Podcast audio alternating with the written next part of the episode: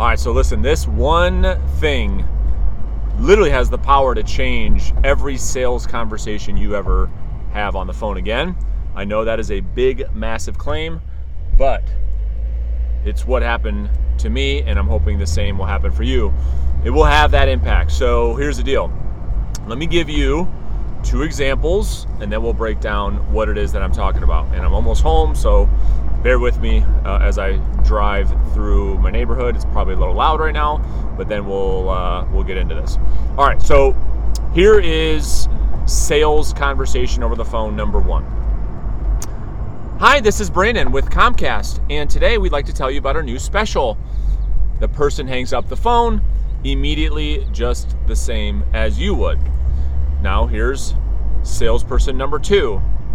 Hey, I'm not sure if I've got the right number. I was was looking for Bob. Is this him? Now, which one do you feel that would work better if you were looking for Bob? Which one do you think would be better? Which opener? So we don't have to unpack, you know, uh, the entire script, this, that, the other thing, but let me just get out of the car. We'll turn this off and then we'll jump into this. Okay, so um,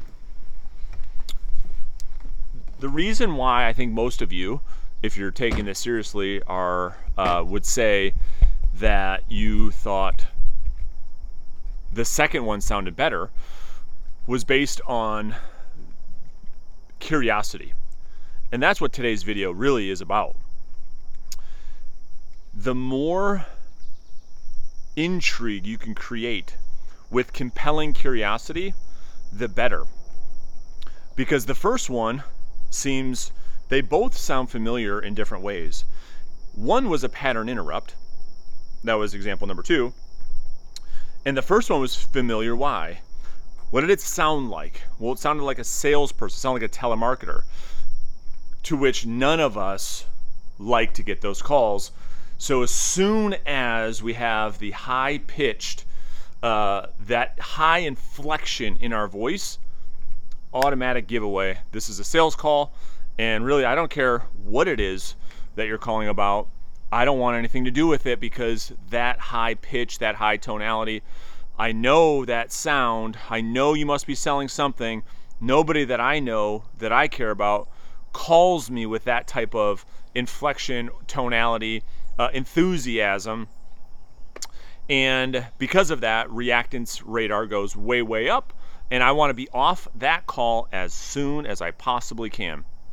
Well, the other one sounds familiar too, because it sounds uh, more like potentially how other people call me, right? So if someone calls you and your name is uh, Bob, which is always the the fictitious person I talk about, and your friend calls you and your name is Bob, and you answer the phone, the person always says, "Hey, Bob." Always. Bob, what's up? Hey, Bob. So it's very natural. So your mind is saying, okay, this seems familiar. And then we play to curiosity. The more you can be curious, the more you can elicit curiosity from the prospect, the better, because the prospect, instead of them going down one path of reactance, they start to say to themselves, okay, well, what is this call? What is this about? Who, who is this and what is this about? The intrigue and the curiosity we know based on all the research, all the studies, is one of the greatest techniques when it comes to influence and persuasion. So the more curious we can get the prospect when we make an outbound sales call, because they're not expecting our phone call. So when you have that high phone voice or that, that waiter or waitress voice, you know the voice I'm talking about. Hey, uh, this is Brandon. Hey, uh, is, is, Bob around? Or is is Mr. Mr. Bob around? That high, high, high pitch, that phone voice that I hear all too often. It is a dead nuts giveaway. This is a telemarketer. This is a this is a sales call which I want nothing to do with. You could you could literally use uh, uh, give away a bag of a million dollars but if you have that tonality and that delivery the person is going to hang up on you so in what we have to do is the exact opposite when we call people we almost have to act confused.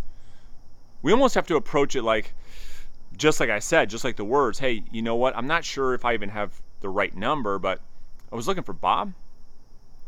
And now Bob says to himself, now you know you're calling Bob, but you're being very curious because we don't want to elicit reactance.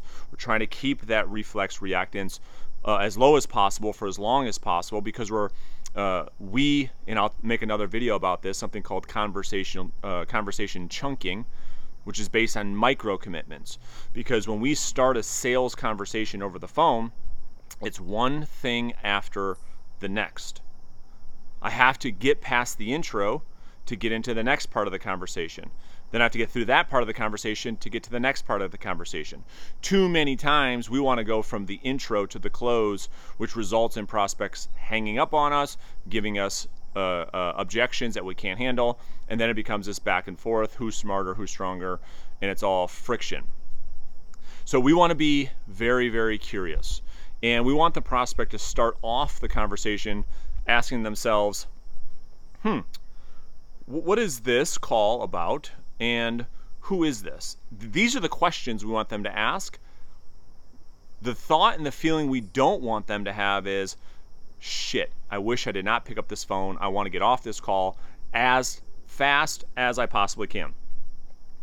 And when you start getting into that high pitch, that high inflection, tonality, and delivery, that is exactly what happens every single time. You think you're being like this polite, but really it's you being uncomfortable as hell making these sales calls and it's doing you a lot of harm. So the next time you go and make an outbound sales call to a prospect, let's create some intrigue. Let's create some curiosity because curiosity compels people to say to themselves, all right, I'll give this a second or two, more so than I would give uh, had we started off the call with what we talked about.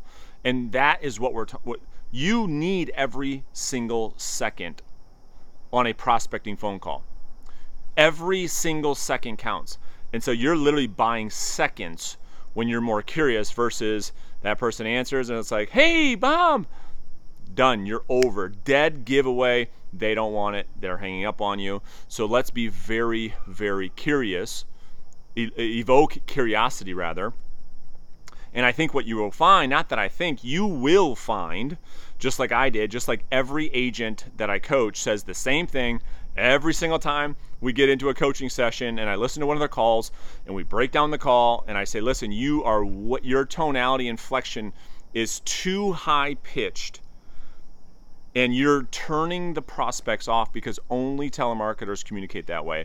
So every time we change the intro, they buy themselves some more time to get into a meaningful conversation with the prospect. So try it out. Let me know what your thoughts are. Put it in the comments and uh, appreciate your time. Like always, if there's anything I can help you with or you want to have a conversation about potentially working together, I'd be happy to do so. Uh, there's a link in the description and I'll also put one in the comments. So appreciate the time and we'll see you guys tomorrow.